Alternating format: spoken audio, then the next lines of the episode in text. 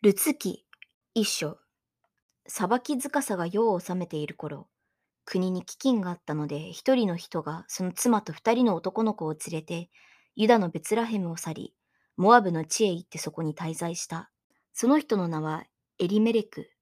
妻の名はナオミ。二人の男の子の名はマロンとキリオンといいユダのベツラヘムのエフラタ人であった。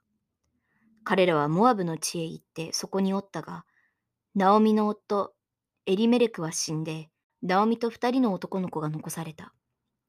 二人の男の子はそれぞれモアブの女を妻に迎えた。その一人の名はオルパと言い、一人の名はルツと言った。彼らはそこに十年ほど住んでいたが、マロンとキリオンの二人もまた死んだ。こうしてナオミは二人の子と夫とに先立たれた。その時ナオミはモアブの地で主がその民を顧みて、すでに食物をお与えになっていることを聞いたので、その嫁と共に立ってモアブの地からふるさとへ帰ろうとした。そこで彼女は今いるところを出立し、ユダの地へ帰ろうと二人の嫁を連れて道に進んだ。しかしナオミは二人の嫁に言った。あなた方はそれぞれ自分の母の家に帰って行きなさい。あなた方が死んだ二人の子と私に親切を尽くしたように、どうぞ、主があなた方に慈しみを賜りますようどうぞ主があなた方に夫を与え、夫の家でそれぞれ身の落ち所を得させられるように、ナオミに言った。いえ、私たちは一緒にあなたの民のところへ帰ります。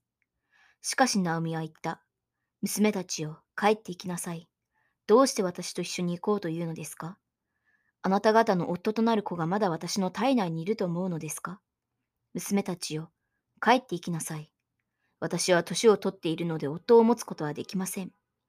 たとえ私が今夜夫を持ち、また子を産む望みがあるとしても、そのためにあなた方は子供の成長するまで待っているつもりなのですか？あなた方はそのために夫を持たずにいるつもりなのですか？娘たちよ、それはいけません。主の手が私に望み、私を責められたことで、あなた方のために私は非常に心を痛めているのです。彼らはまた声を上げて泣いた。そしてオルパはその姑に口づけしたが、ルツは姑を離れなかった。そこでナオミは言った。ご覧なさい。あなたの愛嫁は自分の民と自分の神々のもとへ帰って行きました。あなたも愛嫁の後について帰りなさい。しかしルツは言った。あなたを捨て、あなたを離れて帰ることを私に勧めないでください。私はあなたの行かれるところへ行き、またあなたの宿られるところに宿ります。あなたの民は私の民。あなたの神は私の神です。あなたの死なれるところで私も死んで、その傍らに葬られます。もし死に別れでなく、私があなたと別れるならば、主よ、どうぞ私を幾重にも罰してください。